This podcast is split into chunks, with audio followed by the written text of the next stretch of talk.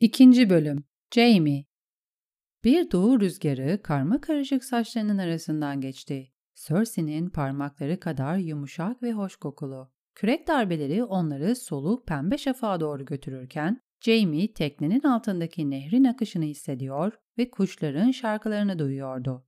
Onca zaman karanlıkta kaldıktan sonra dünya o kadar tatlıydı ki Jamie Lannister'ın başı dönüyordu. Yaşıyorum ve gün ışığıyla sarhoşum. Dudaklarından bir kahkaha yükseldi. Avlaktan havalandırılan bir bıldırcın kadar ani. Sessiz diye homurdandı fahişe kaşlarını çatarak. Kaş çatmak kızın geniş ve çirkin yüzüne gülümsemekten daha çok yakışıyordu. Gerçi onu bir kez olsun gülümserken görmemişti Jamie. Onu çivili deri yelek yerine Cersei'nin ipek elbiselerinden birinin içinde hayal ederek kendini eğlendirdi. Bu kız ipekliler giyebilirse bir inek de giyebilir.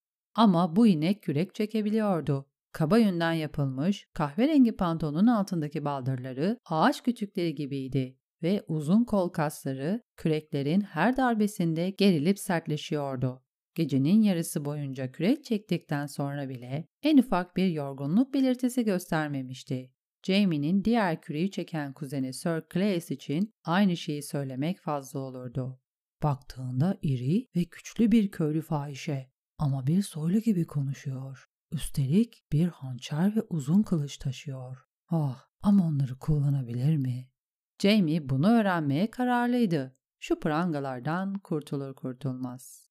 Jamie'nin el bileklerinde demir kelepçeler vardı ve eşleri de ayak bileklerindeydi. 30 santimden daha uzun olmayan ağır bir zincirle birbirlerine bağlanmışlardı. Bir Lannister olarak verdiğim sözün yeter olmadığını düşünürdünüz bir de diye alay etmişti onları bağlarlarken. Catelyn Stark sağ olsun. Jamie o esnada çok sarhoştu. Nehir ovadan kaçışlarını yarım yamalak hatırlıyordu. Zindancı ile ilgili bir sorun çıkmıştı. Ama iri fahişe adamın üstesinden gelmişti. Daha sonra döne döne sonu olmayan bir merdiven tırmanmışlardı. Bacakları otlar kadar zayıf olan Jamie, fahişe dayanması için omzunu verene dek birkaç kez tökezlemişti. Bir noktada onu bir yolcu pelerine sarmış ve bir teknenin kış tarafına tıkmışlardı. Jamie, Lady Catelyn'i su kapısındaki yivli kapının kaldırılması için birine emir verirken duyduğunu hatırlıyordu. Sir Claes Frey'i kraliçeye götürülecek yeni şartlarla birlikte kral topraklarına gönderdiğini itiraz kaldırmaz bir tonla açıklamıştı kadın. Jamie daha sonra sızmış olmalıydı. Şarap yüzünden uykuluydu ve gerilmek iyi gelmişti. Hücredeyken zincirlerinin müsaade etmediği bir lüks. Jamie, ordu ilerlerken eğrinin üstünde uyumayı uzun zaman önce öğrenmişti. Bu daha zor değildi. Tyrion, kendi firarım sırasında nasıl uyuduğumu duyduğunda kusana kadar gülecek. Ama şimdi uyanıktı ve prangalar rahatsız ediciydi. Neydim? diye seslendi. Zincirlerimi çıkarırsanız sizin yerinize kürek çekebilirim. Kız yine kaşlarını çattı. Yüzü at dişlerinden ve öfkeli bir kuşkudan ibaretti. Zincirlerin kalacak kral katili, kral topraklarına kadar bütün yol boyunca kürek çekmeyi mi düşünüyorsun fahişe? Bana Brian diyeceksin. Fahişe değil. Benim adım da Sir Jaime. Kral katili değil. Bir kralı katlettiğini inkar mı ediyorsun? Hayır. Sen cinsiyetini mi inkar ediyorsun? Eğer öyleyse şu pantolonun bağcıklarını çöz ve bana göster. Jamie masum bir şekilde gülümsedi. Göğüs korsajını açmanı isterdim ama görünüşe bakılırsa bu pek bir şey ispatlamaz. Sir Claes terslendi. Kuzen, nezaket kurallarını unutma. Lannister kanı bunun damarlarında ince akıyor. Claes, Jaime'nin halası Jenna'nın ahmak Aemon Frey'den olma oğluydu. Aemon Frey, Jenna ile evlendiği günden beri Lord Tywin'in korkusuyla yaşıyordu. Lord Walder Frey ikizleri Nehirova'nın tarafına savaşa soktuğunda Sir Aemon babasının değil karısının tabiyetini seçmişti. Kesterli kayısı bu pazarlıktan zararlı çıktı diye düşündü Jamie. Claes bir gelincik gibi görünüyordu. Bir ördek gibi dövüşüyordu ve bilhassa yiğit bir dişi koyunun cesaretine sahipti.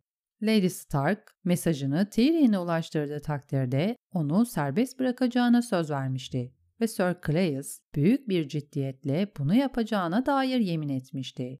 O hücrede hepsi epey yemin etmişti. En çok da Jamie. Lady Catelyn'in onu kaybetmeye biçtiği bedeldi bu. Kadın, iri fahişenin kılıcının ucunu Jamie'nin kalbine dayamış, bundan sonra Stark'a ya da Tully'e karşı asla silahına davranmayacağına dair yemin et. Kardeşini kızlarımız zarar görmemiş halde iade etmek için verdiği söze riayet etmek zorunda bırakacağına dair yemin et. Şövalyelik onurun üstüne, Lannister onurun üstüne, kral muhafızlarının yeminli kardeşlerinden biri olma onurun üstüne yemin et. Eski ve yeni tanrıların huzurunda kız kardeşinin, babanın ve oğlunun hayatları üstüne yemin et ve seni kız kardeşine geri göndereyim. Reddet ve kanını akıtayım demişti. Kadın kılıcın ucunu döndürürken çeliğin kıyafetlerini nasıl deldiğini hatırlıyordu Jamie. Kör kütük sarhoş, duvara zincirli ve göğsüne bir kılıç dayanmış halde edilen yeminliğin kutsallığı hakkında yüce rahip neler söyleyecek merak ediyorum. Jamie ne o şişman düzenbazı ne de hizmet ettiğini söylediği tanrıları gerçekten umursuyordu esasen.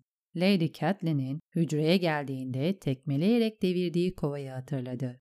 Kızlarıyla ilgili onur yerine pislik taşıyan bir adama güvendiği için tuhaf bir kadındı. Cesaret edebildiği kadar az güveniyordu aslında. Tyrion'a umut bağlıyor, bana değil. Belki de o kadar aptal değildir, dedi Jamie yüksek sesle. Gardiyanı yanlış anladı. Ben aptal değilim, sağır da değilim. Jamie kıza karşı nazikti. Bu kızla alay etmek o kadar kolay olacaktı ki hiç eğlencesi kalmayacaktı. Kendi kendime konuşuyordum ve seninle ilgili değildi. Bir hücrede kolayca edinilebilecek bir alışkanlık. Kız öfkeyle Jamie'ye baktı. Kürekleri itti, çekti. İtti, tek kelime etmedi. Güzel olduğu kadar Dilbaz. Konuşmandan asil doğumlu olduğun sonucunu çıkarıyorum. Babam Selvin Tart'tır. Tanrıların inayetiyle akşam güneşi kalesi lordu. Bu cevap bile kerhen verilmişti. Tart, dedi Jamie. Hatırladığım kadarıyla dar denizde berbat ve kocaman bir kaya ve akşam güneşi fırtına burnuna bağlı. Sen nasıl oluyor da kış yarının robuna hizmet ediyorsun? Ben Lady Catelyn'e hizmet ediyorum ve kendisi seni sağ salim kral topraklarındaki kardeşin Tyrion'a götürmemi emretti bana. Seninle laf dalışı yapmamı değil, sessiz ol. Sessizlikten şiştiğim kadın. O halde Sir Clayes'la konuş. Benim canavarlara edecek lafım yok. Jamie uludu. Yakınlarda canavarlar mı var? Belki de suyun altında saklanıyorlar. Şu söğütlerin arasında. Ve benim kılıcım bile yok. Öz kardeşinin ırzına geçen, kralını öldüren, masum bir çocuğu ölüme iten bir adam bundan başka bir isim hak etmez. Masum, o sefil çocuk bizi gözetliyordu. Jamie'nin bütün istediği Cersei ile baş başa geçireceği bir saatti. Kuzeye yaptıkları yolculuk uzun bir işkenceye dönüşmüştü. Onu her gün görmek, ona dokunamamak, o gıcırtılı büyük arabanın içinde Robert'ın her gece sarhoş bir halde onun yatağına girdiğini bilmek. Tyrion, Jaime'nin moralini yüksek tutmak için elinden gelen her şeyi yapmıştı ama yeterli olmamıştı. Cersei'den bahsederken saygılı olacaksın fahişe. Benim adım Brienne, fahişe değil. Bir canavarın seni nasıl çağırdığı neden umurunda? Benim adım Brienne diye tekrarladı kız. Bir tazı kadar inatçıydı. Lady Brienne. Kız öyle rahatsız görünüyordu ki Jamie bir zayıflık sezdi. Yoksa Sir Brienne zevkine daha mı uygun olurdu? Güldü. Hayır, korkarım olmaz. Bir süt ineğine, kuskun, yüz zırhı ve koşum takımı giydirilebilir. Sırtına ipek örtüler serebilirsin. Ama onu bir mücadeleye sürebileceğin anlamına gelmez bu. Kuzen Jamie, lütfen bu kadar kaba konuşmamalısın. Sir Cleis pelerininin altına Frey hanedanının ikiz kuleleri ve Lannister'ların aslanıyla dörde bölünmüş bir cübbe giymişti. Gidilecek uzun bir yolumuz var. Kendi aramızda tartışmamalıyız. Ben tartışırken kılıç kullanırım kuzen. Lady ile konuşuyordum. Söyle bana fahişe, Tart'taki bütün kadınlar senin kadar çirkin mi? Eğer öyleyse erkekleri acırım. Denizdeki kasvetli bir dağda yaşarken gerçek kadınların nasıl göründüğünü öğrenememişlerdir belki. Tart güzeldir diye homurdandı fahişe kürek darbelerinin arasından. Safir adası diye anılır. Sessiz ol canavar. Ağzını tıkamamı istemiyorsan tabii. O da çok kaba. Öyle değil mi kuzen? diye sordu Jamie Sir Clay'sa. Ama omurgasında çelik var. Hakkını teslim edeyim. Yüzüme karşı canavar demeye cesaret edecek adam azdır. Ama arkamdan özgürce konuşurlar. Hiç şüphem yok. Sir Clays gergin bir şekilde öksürdü. Lady Brienne bu yalanları Catelyn Stark'tan duydu şüphesiz. Starklar sizi kılıçlarla yenmeyi umamazlar Sir. Bu yüzden zehirli kelimelerle savaşıyorlar artık. Beni kılıçlarla yendiler. Seni şahsiyetsiz ahmak. Jamie bilmiş bir şekilde gülümsedi. Eğer izin verirsen insanlar bilmiş bir gülümsemeye her türlü anlamı yükleyebilirdi. Kuzen Clayus bu boktan hikayeyi gerçekten yuttu mu yoksa göze girmek için de beleniyor mu? Elimizde ne var? Dürüst bir koyun kafalı mı yoksa bir dal kabuk mu? Sir Clayus gamsız bir şekilde gevezelik etmeye devam etti. Kral muhafızlarının yeminli kardeşlerinden birinin bir çocuğa zarar vereceğine inanan herhangi bir adam onurun ne anlama geldiğini bilmiyordur. Dal kavuk. Doğruyu söylemek gerekirse Brandon Stark'ı o pencereden aşağı ettiği için pişmanlık duymuştu Jamie. Cersei ona sonsuz bir kahır çektirmişti daha sonra çocuk ölmeyi reddettiğinde. 7 yaşındaydı Jamie diye azarlamıştı onu. Gördüğü şeyi anlamış olsa bile onu korkutup susturabilirdik. Ben düşünmedim. İstediğinin. Sen asla düşünmüyorsun. Eğer çocuk uyanır da babasına ne gördüğünü anlatırsa... Eğer, eğer, eğer. Cersei'yi kucağına çekmişti Jamie. Eğer uyanırsa onun rüya gördüğünü söyleriz. Ona yalancı deriz. Ve iş en kötüsüne varırsa Ned Stark öldürürüm. Ve sonra Robert ne yapar sence? Bırak Robert canı ne istiyorsa onu yapsın. Mecbur kalırsam onunla savaşırım. Ozanlar Cersei'nin bacak arası savaşı koyarlar adını. Jamie bırak beni diye köpürmüştü Cersei kalkmak için debelenirken.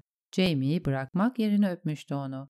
Bir an için direnmişti kadın. Ama sonra Jamie'nin ağzının altındaki ağzı açılmıştı. Cersei'nin dilindeki şarabın ve karanfilin tadını hatırlıyordu Jamie. Kadın ürpermişti. Jamie'nin eli Cersei'nin korsajına gitmiş ve kumaşı sertçe çekmişti. İpek yırtılmış, kadının göğüsleri özgürce dışarı çıkmıştı ve Stark çocuğu bir zaman için unutulmuştu. Cersei daha sonra çocuğu hatırlamış ve bir daha asla uyanmayacağından emin olmak için Lady Catelyn'in bahsettiği adamımı tutmuştu. Eğer onun ölmesini isteseydi beni gönderirdi. Üstelik cinayeti böyle bir kraliyet rezaletine dönüştürecek bir başa seçmek Cersei'nin yapacağı iş değil. Nehrin aşağısında yükselen güneş, rüzgarla kamçılanan suyun yüzeyinde parıldıyordu. Güney kıyısı kızıl kildi. Herhangi bir yol kadar düzgündü. Küçük akıntılar büyük olanı besliyordu ve çürümeye yüz tutmuş ağaç gövdeleri nehrin kenarına tutunuyordu. Kuzey kıyısı daha vahşiydi. Gürgen, meşe ve kestane ağaçlarıyla taçlanmış, yüksek ve kayalık uçurumlar 6 metre yukarıya tırmanıyordu. Jamie, uzaktaki tepenin üstünde, her kürek darbesinde biraz daha büyüyen bir gözcü kulesi gördü. Aşınmış taşları sarmaşık güllerle kaplı kulenin terk edilmiş olduğunu ona yaklaşmadan çok daha önce biliyordu. Rüzgar yön değiştirdiğinde Sir Cleis Bayeshi'nin yelkenleri çekmesine yardım etti. Kırmızı mavi çizgili branda bezinden sert bir üçgen. Nehrin üstünde Lannister kuvvetlerinden birine rastlarlarsa tali renklerinin ızdıraba sebep olacağı muhakkaktı. Ama sahip oldukları tek yelken buydu. Brienne dümene geçti. Hareket ettikçe zincirleri şıngırdayan Jamie denge kanadını suya attı. Bundan sonra daha süratli yol aldılar. Rüzgar ve akıntı kaçışlarına yardım ediyordu. Beni kardeşim yerine babama götürseydin bundan çok daha kısa bir yolculuk yapardık, dedi Jamie. Lady Catelyn'in kızları kral topraklarında. Geriye kızlarla döneceğim ya da hiç dönmeyeceğim. Jamie Sir Clay's'a döndü. Kuzan, bana bıçağını ver. Hayır. Kadın gerildi. Silah taşımana izin vermeyeceğim. Sesi bir taş kadar uzlaşmazdı. Benden korkuyor. Zincirliyken bile. Cleus, senden beni tıraş etmeni istemek zorundaymışım gibi görünüyor. Sakalı bırak ama saçları kafamdan al. Kel mi olacaksın? diye sordu Cleus Frey. Diyar, Jaime Lannister'ı altın renkli uzun saçları olan sakalsız bir şövalye olarak biliyor. Leş gibi sarı sakalları olan kel bir adam dikkat çekmeden geçip gidebilir. Zincire vuruluyken tanınmamayı tercih ederim. Hançer olması gerektiği kadar keskin değildi. Cleus, Jamie'nin saçlarının düğümlerini cesaretle kesti ve kenara attı. Sarı bukleler suyun üstünde yüzdü. Ağır ağır arkalarında kaldı. Kafasındaki düğümler yok olduğunda bir bit sürünerek Jamie'nin boğazına indi.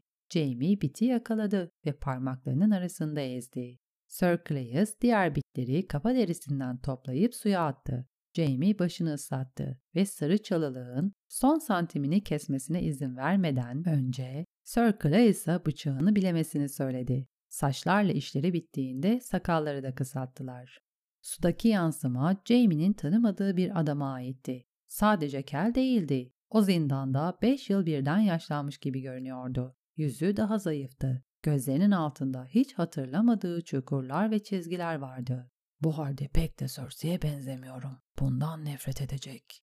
Sir Cleus öğlen vakti uyuyakaldı. Horlaması çiftleşmek için kur yapan ördeklerin sesine benziyordu. Jamie akarak önünden geçen dünyayı seyretmek için uzandı. O karanlık hücreden sonra her kaya ve her ağaç birer mucizeydi. Üstlerindeki uzun direklerle turna kuşu gibi görünen tek odalı birkaç baraka gelip geçti gözlerinin önünden. Barakalarda yaşayan insanlardan iz yoktu. Havada kuşlar uçtu. Bazısı kıyıdaki ağaçların içinden seslendi ve suyu keserek yüzen gümüşü bir balık gördü Jamie. Talyalı balığı işte kötü bir alamet diye düşündü daha kötüsünü görene kadar. Suda yüzen kütüklerden birinin ölü bir adam olduğu anlaşıldı. Kansız ve şişmiş. Adamın pelerini devrik bir ağacın köklerine dolanmıştı. Rengi aşikar bir şekilde Lannister kırmızısıydı. Cesedin tanıdığı birine ait olup olmadığını merak etti Jamie. Üç dişli mızrağın çatalları bütün nehir topraklarına eşya ya da insan taşımanın en kolay yoluydu. Barış zamanında sandallarına binmiş balıkçılarla, sırıklarla akıntı yönüne itilen tahıl mavnalarıyla, yüzen dükkanlarında iğne ve kumaş topları satan tüccarlarla, hatta nehrin yukarısına doğru yol alıp kasabadan kasabaya, kaleden kaleye giden parlak boyalı, rengarenk yelkenli kumpanya tekneleriyle karşılaşırlardı. Ama savaş darbesine vurmuştu. Kasabaların önünden geçtiler. Ama hiç kasabalı görmediler. Yırtılıp parçalanmış ve bir ağaca dolanmış boş bir ağ balıkçılara ait tek işaretti. Atına su içiren genç bir kız yelkeni görür görmez hızla uzaklaştı. Daha sonra yanmış bir gözcü kulesinin dibinde toprağı kazan bir düzine köylü gördüler. Adamlar donuk gözlerle onlara baktılar ve teknenin bir tehdit olmadığına karar verdiklerinde işlerine geri döndüler. Kızıl çatal genişti ve ağır akıyordu. İlmik misali uzayan ve ağaçlıklı adacıklarla beneklenmiş keskin dönemeçleri olan menderesli bir nehirdi. Sık sık su yüzeyinin hemen altında gizlenen kum adalarıyla ve nehrin dibine saplanmış ağaçlarla tıkanıyordu. Buna rağmen Brienne'in tehlikelere karşı keskin gözleri vardı ve her seferinde nehir yatağını buluyormuş gibi görünüyordu. Jamie, kızın akarsuyla ilgili bilgisine iltifat edince Brienne şüphe dolu gözlerle ona baktı ve ''Nehri bilmiyorum, tart bir adadır. Kürekleri ve yelkeni idare etmeyi bir atın sırtına oturmadan önce öğrendim.'' dedi. Sir Cleis doğruldu ve gözlerini ovuşturdu. Tanrılar, kollarım ağrıyor. Umarım rüzgar kesilmez. Rüzgarı kokladı. Yağmur kokusu alıyorum. Jamie güzel bir yağmuru memnuniyetle karşılardı. Nehir Ova'nın zindanı yedi krallıktaki en temiz yer sayılmazdı. Jamie bozuk peynir gibi kokuyor olmalıydı şimdi. Cleus gözlerini kısıp nehrin aşağısına baktı. Duman! Havada ince ve gri bir parmak büküldü. Duman, güney kıyısının millerce ilerisinden kıvrılıp dönerek yükseliyordu. Jamie dumanın altında büyük bir binanın içten içe yanan kalıntılarını seçti ve ölü kadınlarla dolu canlı bir meşe ağacını. Kargalar cesetlerle hemen hemen hiç ilgilenmemişti. İnce ipler kadınların boğazının yumuşak etlerine gömülmüştü. Cesetler rüzgar estikçe dönüp sallanıyordu. Bu iş namertçe yapılmış, dedi Brienne her şeyi açıkça görebilecekleri kadar yaklaştıklarında. Hiçbir gerçek şövalye böylesine namussuzca yapılmış bir katliama göz yummaz. Gerçek şövalyeler savaşa her gidişlerinde bundan çok daha kötüsünü görürler fahişe, dedi Jamie. Ve çok daha kötüsünü yaparlar. Evet. Brienne dümeni kıyıya kırdı. Hiçbir masumun kargalara yem olmasına izin vermeyeceğim. Kalpsiz bir fahişe. Kargaların da beslenmeye ihtiyacı var. Nehirde kal ve ölüleri rahat bırak kadın. Akıntıya karşı büyük bir meşe ağacının suya doğru eğildiği yerde kıyıya yanaştılar. Biriyen yelkeni indirirken Jamie dışarı tırmandı. Zincirleri yüzünden hantaldı. Kızıl çatal çizmelerini doldurdu ve lime lime olmuş pantolonun içine girdi. Jamie gülerek dizlerinin üstüne çöktü. Kafasını suya soktu. Sırılsıklam üstünden sular damlar halde dışarı çıkardı. Elleri pislikten sertleşmişti ve suyun içinde ovalanıp temizlendikten sonra Jamie'nin hatırladığından daha zayıf ve daha beyazmış gibi göründüler. Bacakları da sertti. Ağırlığını verdiğinde dengesizleşiyorlardı. Hoster Tully'nin zindanında çok uzun zaman kaldım. Brian ve Creyas tekneyi kıyıya çektiler. Cesetler başlarının üzerinde asılıydı. Pis kokulu bir meyve gibi ölümle olgunlaşıyorlardı. Birimizin ipleri kesip onları indirmesi gerek, dedi fahişe. Ben tırmanırım. Jamie şıngırtılar çıkararak suyun içinden kıyıya yürüdü. Şu zincirleri çıkar yeter. Fahişe ölü kadınlardan birine bakıyordu. Jamie küçük ve titrek adımlarla kıza doğru yaklaştı. 30 santimlik zincirler ancak bu adımlara müsaade ediyordu. En yukarıdaki cesedin boynuna asılmış levhayı görünce gülümsedi. Aslanlarla yattılar diye okudu. Ah evet kadın bu iş namertçe yapılmış. Ama senin cinsin tarafından benimkinden değil. Bunlar kimdi acaba bu kadınlar? Meyhane fahişeleri dedi Sir Clayes. Burası bir handı. Şimdi hatırlıyorum. Nehirova'ya son dönüşümüzde refakatçilerimden birkaç adam geceyi burada geçirmişti. Binadan geriye taş temelinden ve kömüre dönmüş devrik kirişlerinden başka bir şey kalmamıştı. Küllerden hala duman yükseliyordu. Jamie genel evleri ve fahişeleri kardeşi Tyrion'a bırakmıştı. Ömrü boyunca istediği tek kadın Cersei'ydi. Görünüşe göre kızlar, Lord babamın askerlerinden bazılarını eğlendirmiş. Belki onlara yemek ve içki servis ettiler. Vatan haini gerdanlıklarını bir öpücük ve bir kupa bira sayesinde kazandılar. Yalnız olduklarından emin olmak için yukarıdan aşağı doğru nehre baktı. Bu Bracken'ın arazisi. Lord Janus öldürülmelerini emretmiş olabilir. Babam kalesini yakmıştı. Korkarım bizi sevmiyor.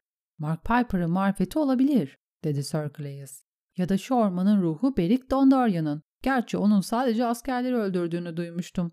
Belki de Rose Bolton'ın kuzeyli adamlarından bir grup. Bolton, Yeşil Çatal'da babam tarafından bozguna uğratıldı. Ama tükenmedi, dedi Sir Clayes. Lord Tywin geçitlere doğru yürüyüşe geçtiğinde Bolton tekrar güneye geldi. Nehirova'da Harrenhal'u Sir Emery Lark'tan aldığı konuşuluyordu. Jamie bu duyduklarından hiç hoşlanmamıştı. Brian, dedi. Kızın kendisini dinleyeceğini umut ederek ona adıyla hitap etme nezaketini bağışlamıştı. Harrenhal, Lord Bolton'un elindeyse muhtemelen hem üç dişli mızrak hem de kral yolu gözleniyor.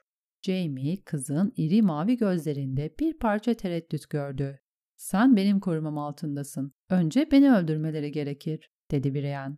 Bunun onları rahatsız edeceğini sanmıyorum. En az senin kadar iyi bir savaşçıyım ben, dedi kız kendini savunur bir tonla. Kral Renne'nin seçilmiş yedisinden biriydim. Gökkuşağı muhafızlarının çizgili ipek pelerinini kendi elleriyle giydirdi bana. Gökkuşağı muhafızları? Sen ve altı kız daha mı? Bir zamanlar bir şarkıcı ipeklerin içinde bütün kızların güzel göründüğünü söylemişti. Tabii o seninle hiç karşılaşmamıştı. Öyle değil mi? Biriyen kızardı.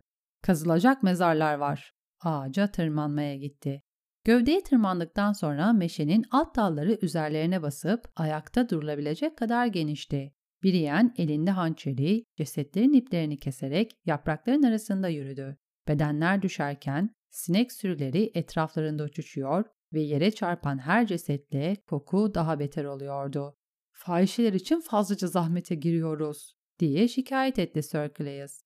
Toprağı neyle kazacağız? Küreğimiz yok ve kılıcımı kullanmayacağım. Ben Brienne bağırdı. Gövdeden yere inmektense dallardan aşağı atladı. Tekneye çabuk bir yelken var. Olabildiğince acele ettiler. Ama Jamie zar zor koşuyordu ve kuzeni tarafından teknenin içine sürüklenmek zorunda kaldı. Brienne bir kürekle tekneyi itti ve aceleyle yelkeni çekti. Sir Clayus, sizin de kürek çekmeniz gerek. Clayus kızın söylediğini yaptı. Tekne suları biraz daha hızlıca yermeye başladı. Akıntı, rüzgar ve kürekler hepsi onların lehine çalışıyordu. Diğer yelkenin sadece tepisi ortadaydı. Kızıl çatalın dönemeçleri göz önüne alındığında tekne arazilerin karşı tarafındaymış gibi görünüyordu. Kendi tekneleri güneye yüzerken yabancı yelken bir ağaç perdesinin arkasında kuzeye doğru yol alıyordu. Ama Jamie bunun yanıltıcı olduğunu biliyordu. Ellerini kaldırıp gözlerine siper etti. Çamur kırmızısı ve su mavisi, dedi. Biriye'nin büyük ağzı sessizce hareket etti. Geviş getiren bir ineğe benziyordu. Daha hızlı sör. Han kısa zaman sonra arkalarında kayboldu. Diğer yelkenin tepesi de görüş alanlarından çıktı. Ama bunun hiçbir anlamı yoktu. Takipçiler ilmi döndükten sonra yelken yine görünür olacaktı. Soylu talilerin ölü fahişeleri gömmek için duracaklarını umabiliriz sanırım.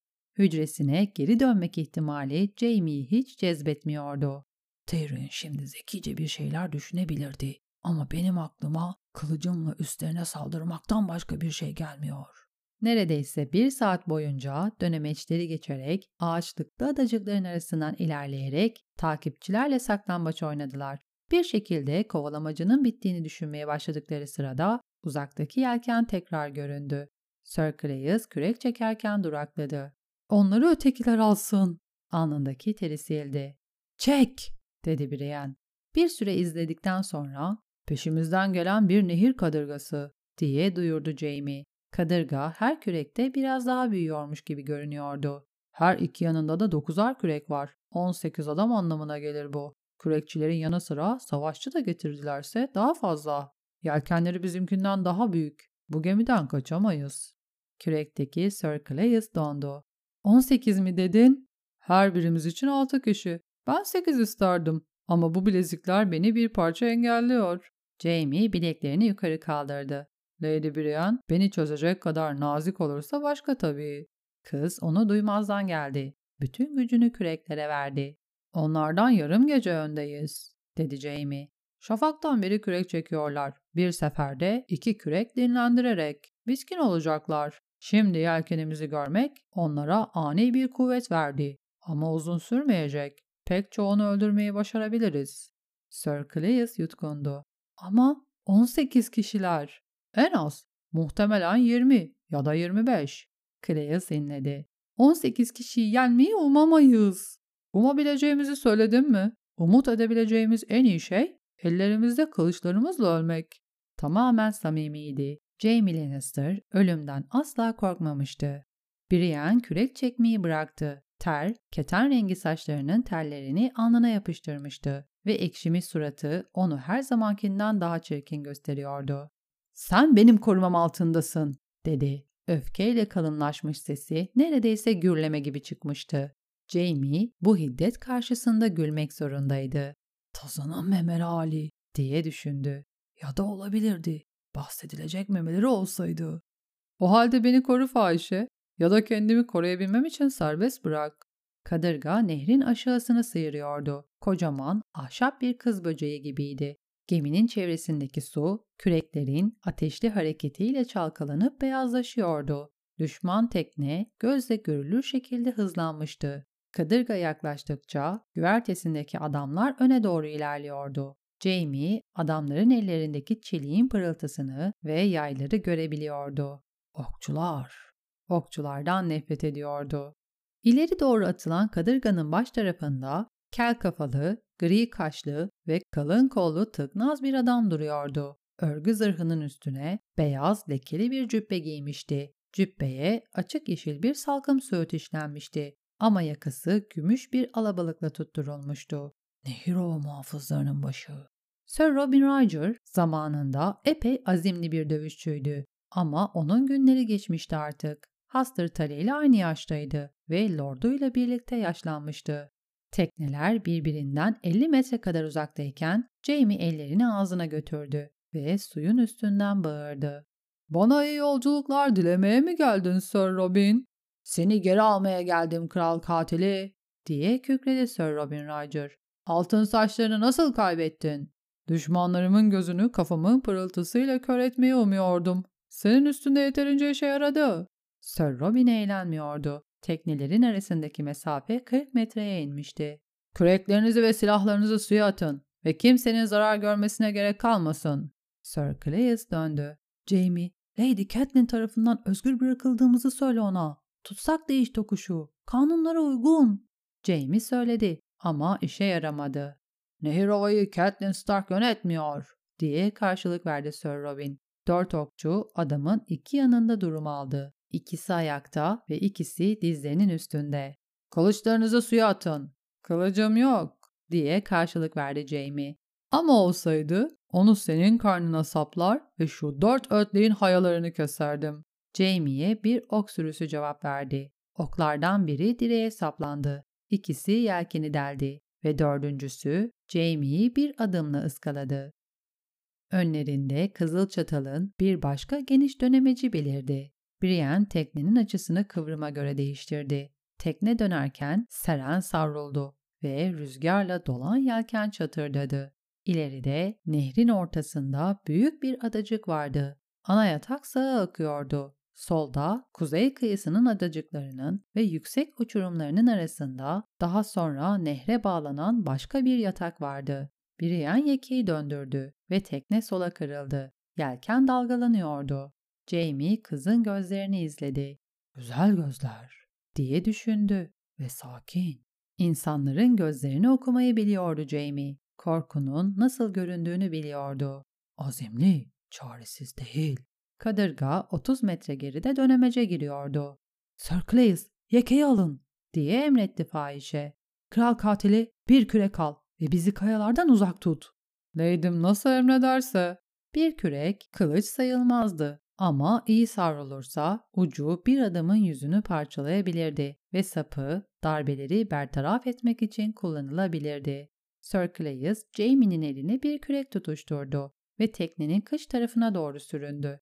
Adanın başını geçip keskin bir dönüşle yatağa girdiler. Tekne yana eğrilirken uçurumun ağzına bir su dalgası çarptı. Ada sık ağaçlarla kaplıydı. Söğütlerden, meşelerden ve kabarık suların üstüne derin gölgeler düşüren uzun çamlardan oluşan sudaki tuzakları ve batık ağaçların çürüyen gövdelerini gizleyen bir kördüğüm. Sol taraflarındaki uçurum dik ve kayalıktı. Nehir, palezden düşen kırık kaya parçalarının ve taş yığınlarının etrafında bembeyaz köpürüyordu. Güneş ışığından gölgeyle girdiler. Yeşil ağaç duvarının ve gri kahverengi taşlı uçurumun arasında kadırganın görüşünden saklandılar. Tekneyi yarısı suya gömülmüş bir kaya parçasından uzaklaştırırken oklardan nefes alacak birkaç dakika diye düşündü Jamie. Tekne sallandı. Jamie yumuşak bir su sesi duydu ve tekrar arkasına baktığında Brienne gitmişti. Bir an sonra kızı tekrar gördü. Uçurumun dibinde kendisini sudan dışarı çekiyordu. Kız sığ bir gölcüğün içinde yürüdü. Birkaç kayanın üzerinden atladı ve tırmanmaya başladı. Sir Cleus'ın gözleri fırladı. Ağzı açıktı. Aptal diye düşündü Jamie. Fahişeyi boş ver diye parladı kuzenine. Dümenle ilgilen. Ağaçların arkasında ilerleyen yelkeni görebiliyorlardı. Nehir kadırgası yatağın sonunda tamamen görünür oldu. 25 metre kadar gerideydi. Dönerken pruvası sertçe sallandı ve bir düzine ok havaya uçtu. Fakat hepsi de teknenin uzağına düştü. İki teknenin hareketi okçulara güçlük çıkarıyordu. Ama adamların çok geçmeden dengeyi bulacağını biliyordu Jamie. Brienne uçurumun yüzünün yarısını tırmanmıştı. Taştan taşa tutunup kendini yukarı çekiyordu. Roger onu mutlaka görecek ve yağcılara onu indirmelerini emredecek. Jamie, yaşlı adamın gururu yüzünden aptallaşıp aptallaşmayacağını anlamaya karar verdi. Sir Robin! diye bağırdı. Beni bir dakika dinle. Sir Robin elini kaldırdı ve okçular yaylarını aşağı indirdiler. Ne söyleyeceksen söyle kral katili ama çabuk söyle. Jamie seslenirken tekne bir kırık taş çöplüğünün arasında sallandı. Bu meseleyi çözmenin daha iyi bir yolunu biliyorum. Teke tek dövüş. Sen ve ben.